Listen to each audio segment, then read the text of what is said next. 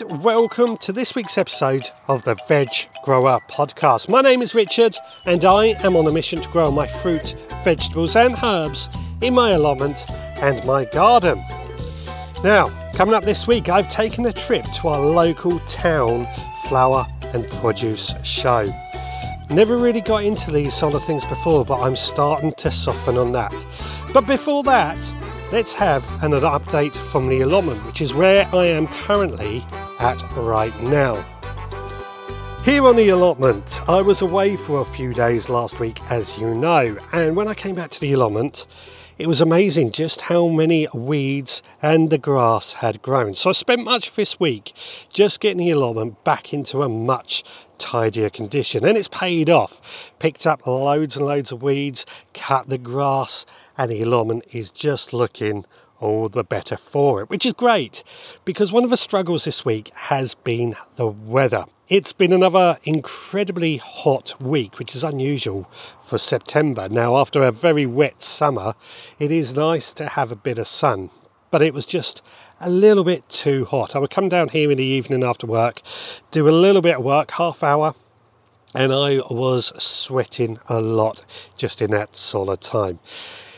Very, very muggy, I think is the word to describe it. Just very, very close and very much like I couldn't cool down. But nonetheless, I persevered, and as I've always said, little and often, just by doing a little bit every day, the allotment suddenly becomes into a much better state. So I'm very, very grateful for that. However, I did notice a few other things. First of all, at the very top of our allotment, I have what I thought was a courgette plant, which has grown absolutely huge. It hasn't actually produced any courgettes as of yet.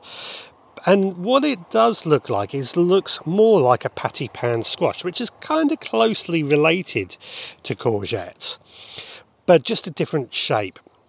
Now, I'm not complaining because this plant looks absolutely stunning. There's plenty of flowers on it still, which are being pollinated. I'm just looking at a bee inside the big yellow flower doing its work. So I'm very, very happy with that nonetheless. Just a shame it is not a courgette. That being said, we've had plenty of courgettes this year we're still getting plenty. I've had a courgette from down the uh, bottom half of the allotment as well as several courgettes we have at home.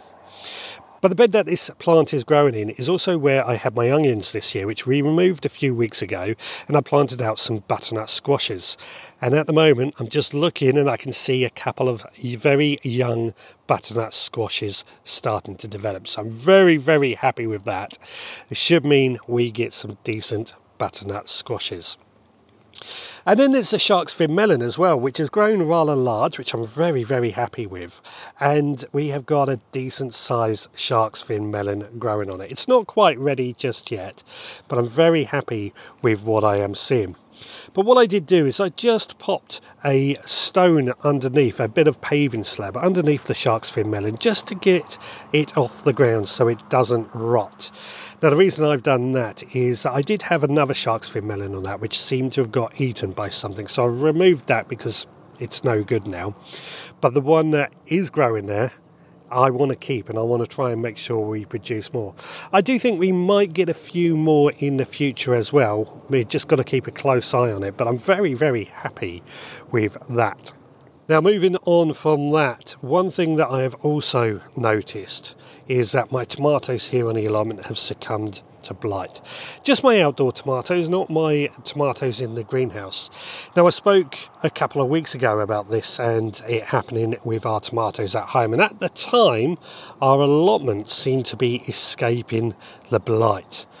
But it was just a matter of time, wasn't it? The blight has come along and my tomatoes have suffered. So I've had to remove those plants just to try and make sure it doesn't infect my potato plants. At the moment, my potato plants don't seem to be suffering. The second early plants have completely died down now, so we've got to dig those up. We're just waiting on the main crops, which won't be ready till probably next month anyway. But what we've got to do over the next few weeks is dig out the second early potatoes and eat those. I may have got a bit overboard with the potatoes again. I'm not sure. Certainly the second alley or the first earlies. I probably need to focus more on our main crops next year. One other thing that I have done this week, which although hasn't exactly taken place on the allotment, is going to happen on the allotment. Usually, I like to grow overwintered onions and overwintered garlic, and I would usually get the overwintered onion sets from a shop called Wilko's. But as we know, Wilko's have gone into administration. They're having a few problems, and it certainly looks like they are going to close, which is a real shame. I believe some of the stores are going to be rescued, but it does look like on the whole Wilko's are going to close. And this has got me worried about where am I going to get my onion sets from in the future. I could order them online, of course, but I like to try and get my onion sets from a, a reasonable price. The trouble with the online ones is I think they can sometimes be a little bit too pricey. Well, I went into a shop called The Range and they were doing a deal in there where they were selling three bags of onion sets or garlic mix and match if you like for five pounds so i got two onion sets and another garlic. Now, I do save my own garlic from this year's crops, so we're not desperate for garlic as such, but I'm just looking at expanding the amount of garlic that I actually have, and that's definitely something that I'm doing here on the allotment and at home this year. So, overall, I'm pretty happy with what we have achieved here on the allotment this week. As I said, a lot of it was just getting it ready. It's amazing how just a few days away, the weeds just suddenly come in, the grass grows, but we've got it into a much more likable state now, and it's very easy to control it once again. There are areas, of course, that we're going to be concentrating on over the next few weeks as we go on throughout this growing season. Now, I did mention that I had to remove my tomato plants because of blight, but one thing that that bed is going to be used for is potatoes next year. So, what I've done instead is I've sown a green manure in its place, and that's something that we have been doing in the Supporters Club this week. So, let's go find out what's been going on there this week. Well, it's the time of the podcast that we advertise the Veg Podcast Supporters Club. The Veg Podcast Supporters Club is how we keep this podcast running. It keeps the web server running and pays for little things like that. It is a club, so you get something for your money. For just £5 a month, you get access to the club, which gives you extra behind the scenes podcasts, as well as a collection of seeds sent to your door each and every month. Now, I truly appreciate everybody that has become a member, and I would truly appreciate anybody else who would like to become a member as well. Details on this are at theveggrowerpodcast.co.uk. However, you want to know what seeds we have sown over this last week? Well, we have actually sown some green manure seed, a variety called Phacelia, which is one of my favourite green manures, so I had to include it in the supporters gift pack. But added to that, we have also sown some watercress seeds. Now, watercress is an interesting seed to grow, and it actually does quite well being sown at this time of year. We don't need streams, we don't need rivers to grow it, we can grow it in our back garden. We just need to make sure we have plenty of water. So that's what we have been sowing, and if you have become a member, that is the type of thing that you will get involved with. As I said, details on that at veggrowerpodcast.co.uk and I charge £5 a month to become a member. Now, you may not be able to afford to do that, but you still want to help support the podcast in any way. Well, the easy way to do this is to simply leave us a review on your podcast provider, be it iTunes, be it Spotify, I believe even Amazon Music has the option. This just helps us get found much easier by other people who also want to grow their own food. So please, if you could do that as well, I would really appreciate it. Well, I have lived in Littlehampton for eight years now, but I have never actually been along to our local flower and produce show. As a child, I used to go to a lot of these, but I haven't since I've lived here. This weekend, we had our one here in Littlehampton, and I thought I would go along and see just what is going on here. So let's go find out what's going on. I'm in the show tent of our local flower and produce show. Now, this is the first time I've actually been to my local flower and produce show. I planned to come last year, but something got in the way. And for eight years I've lived in Littlehampton, there's always been something else on that coincided with this event. This year, however, we were free, so I came along. Now, what I really want to look at is the actual produce side of this show. Up and down the country, we have produce shows where people enter their vegetables to see who grows the best vegetables, be it the largest pumpkin, the smallest potato, various categories like that. And in the past, I've always found this to be very, very wasteful. However, I've softened my approach lately, and I am thinking that next year I might enter.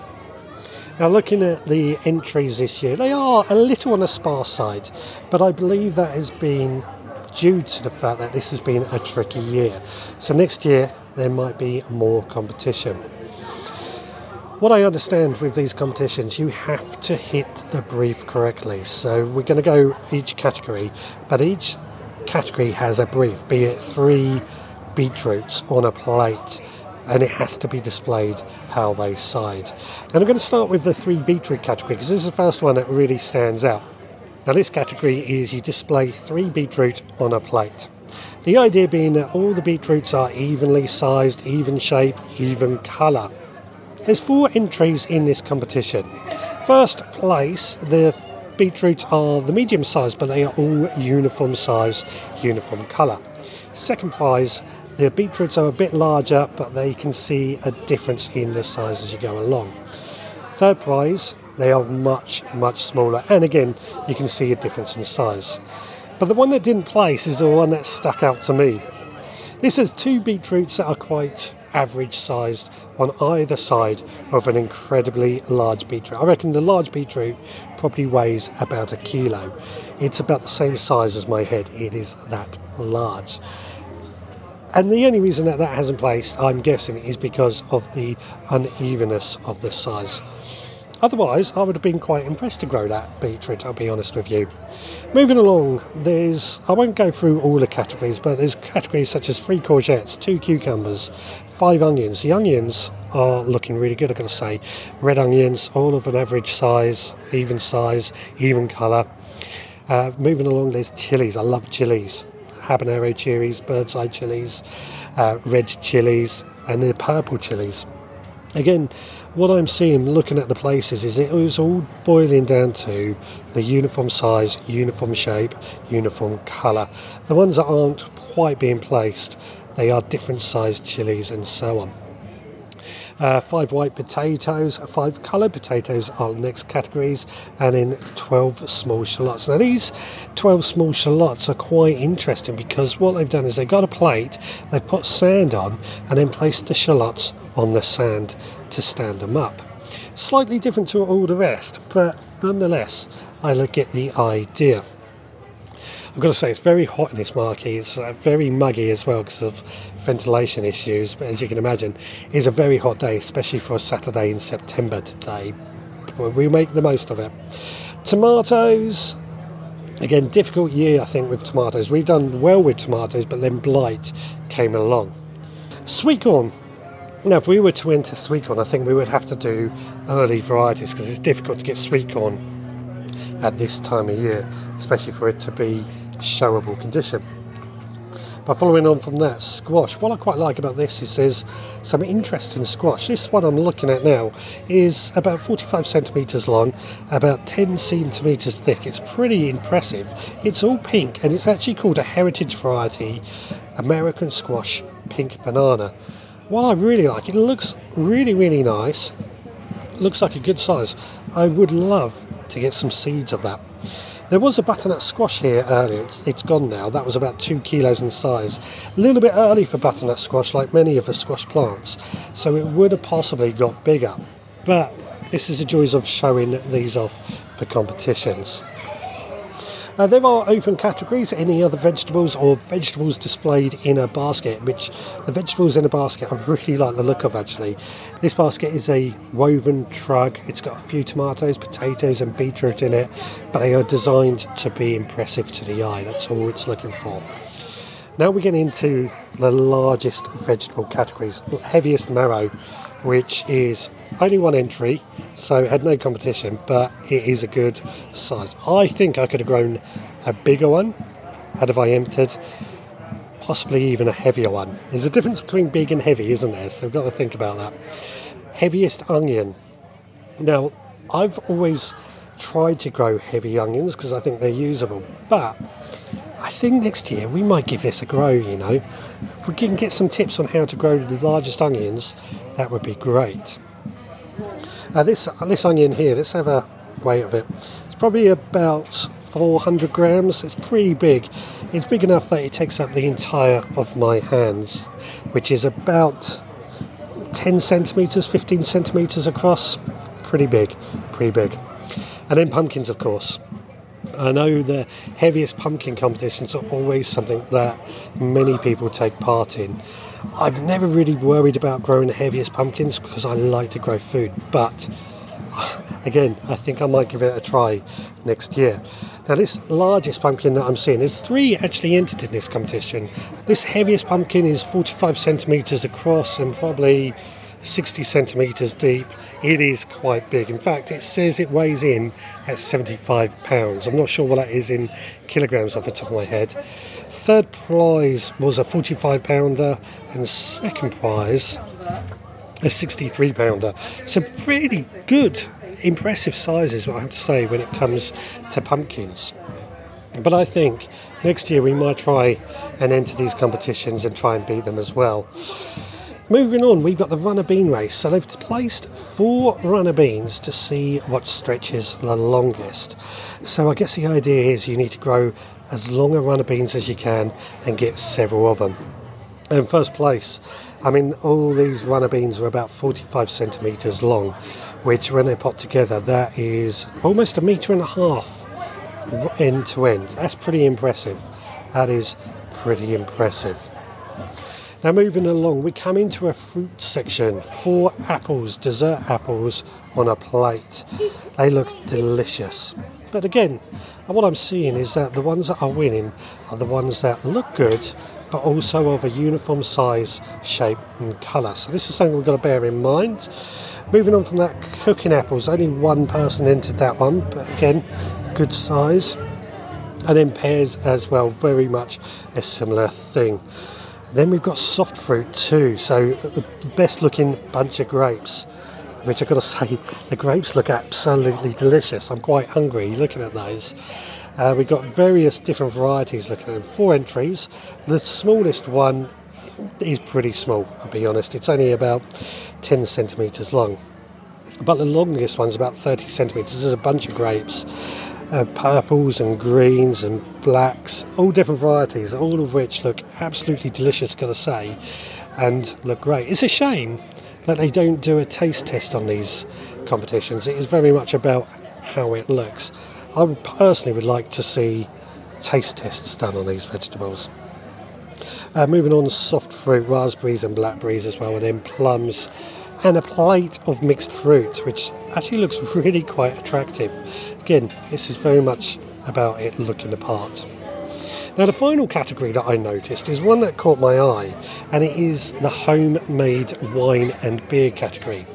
Now, I don't generally drink much in the way of alcohol, but one year I did make my own parsnip wine, and I saw this category earlier. When I made parsnip wine, it was a bit of an experiment just to see how easy it was, and it was pretty easy. It's something I'd like to do again. But what I want to see this year is what wines do we have? So, first of all, we've got ginger wine and we've got parsnip wine. These are all different categories I'm noticing as well. Potato wine, uh, blackberry wine, raspberry wine, beetroot wine, and then we've got beer down the end, homemade beer. I'm not sure what they're made out of, but nonetheless. What I personally like is the different materials that they are using to make the wine with. That's something we can look at doing, and something we should probably look at doing anyway. As I said, I've made parsnip wine before, and I'm not a drinker, I quite liked it. My stepdad, however, he is a drinker. He loved the stuff and said it was quite strong. So perhaps that's something we can think about for next year. Right, well, there is much more going on inside this show tent. We've got photography classes, cacti classes, flower classes, but that's not relevant to what we do at the Veg Grower podcast. So I'm going to get out of here and cool down. But I think next year we might have to enter a few of these competitions. Well, I would love to know if you enter these competitions, what do you enter? And how well have you done this year? And what tips would you give to anybody who might be listening that we can share? Right, Scott has got another great recipe for you this week. Let's go find out what's going on there. Hi, it's Scott here, and this week I want to share an aubergine recipe that really packs a punch of flavour, and it's slow braised aubergine with miso, sesame, and ginger. It's great served simply over rice or as a side dish as part of a larger meal. And for me, this recipe really makes the aubergine shine. And the slow braising gives the aubergine a wonderful, comforting, soft texture. So let's not delay and jump straight into the recipe. Ingredients 800 grams of aubergines, sliced lengthways into quarters, 100 millilitres of light soy sauce, 60 millilitres of rice wine vinegar, 120 millilitres of honey, 20 millilitres of toasted sesame oil, 320 millilitres of veg or chicken stock, 25 grams of diced ginger, 1 red chilli sliced, and 5 grams of corn flour. Start by salting the aubergines. Do this by sprinkling the aubergine with a good pinch of salt and place in a colander for 20 minutes. While the aubergines are salting, whisk all the other ingredients together in a pan. After 20 minutes, the aubergine will be ready to pat dry with some kitchen roll. Now in a hot frying pan, fry the aubergines cut side down until golden brown and then place them in a baking dish. Now put the pan of the other ingredients on the heat and bring to a boil. Boil hard for 2 minutes. Then pour the mixture over the aubergines and bake them in the oven at 180 degrees Celsius for 45 minutes until soft and tender. Garnish with chopped chilli, spring onions, coriander, and sesame seeds, and that's it. I hope you enjoy this week's recipe. Well, we're in our home garden, in the back garden at the moment, and I'm going to finish off this week with an update from the home garden quite a bit has been happening over this last week, and quite a few changes are becoming apparent. So, obviously, with the warm weather, it's made things a little tricky, but as always, I've just done my gardening in the morning before I've gone to work here, and it's always amazing just how much we can get on with. Now, out the front garden, where we have our front driveway garden, as I call it, where we've got a lot of pots, plants growing in pots, our fruit bushes and fruit trees, they've needed quite a bit of watering over this last week. Luckily, I have a water butt out the front and I keep a watering can by that water butt, so it's not too difficult to do. And I often find myself, just as I'm going to work, running out there and watering those pots up. However, one thing I have noticed is that my black currant bush that was growing quite happily in a pot, something has dug a hole down into the base of it. And it must have damaged the roots because the plant seems to be dying off, which is a little worrying. I've given it a good mulch to try and help it out and get more compost, and we're hoping it's going to survive. It's not the end of the world if it doesn't survive. I've got plenty more blackcurrant bushes, but it's just a little annoying. I'm guessing it's a squirrel or something has come along to hide some nuts and it's dug a hole in the base of this blackcurrant bush. We'll find out if it survives in the future, of course. Now, out the back, you may recall that a few weeks ago I bought some bare rooted fruit trees from Garden Express, and there was five of them. They were potted up as soon as I got them, but two of them are now starting to grow leaves. So we've definitely got two living specimens out of these five. I do think because they are bare rooted, they are going to need a bit of protection over winter, possibly go into the greenhouse. But um, you know, I'm pleased that we've got at least two of them. I'm hoping all five will spring into life, but we can only keep a close eye on that and see what happens. Now, in terms of harvests, we've had cabbages and cauliflowers, as well as some Brussels sprouts. Very early for Brussels sprouts, but I've decided they needed harvesting, so we've got them in. And in an area where my beans were growing, that bed it is becoming emptier and emptier. The peas are coming out, the weeds are coming out. So what I've done in its place is I've started planting out some of my Swiss chard. I've got quite a few Swiss chard that I've grown from seed, and I just want to put them into some sort of good use. So this bed was becoming empty. It is going to be for growing Swiss chard and garlic and things like that uh, next year. So it seems to make sense that I start filling it up right now when I have these plants available. And as I said, we do have quite a few of these lovely little Swiss chard. Now, Swiss chard can be a bit of a love it or hate it plant, but I quite like it. Next to that bed, we have the squash bed where we've been getting these beautiful patty pan squashes, which have also gone down really, really well. They look amazing, they look stunning, and they taste great. We've continued getting courgettes as well.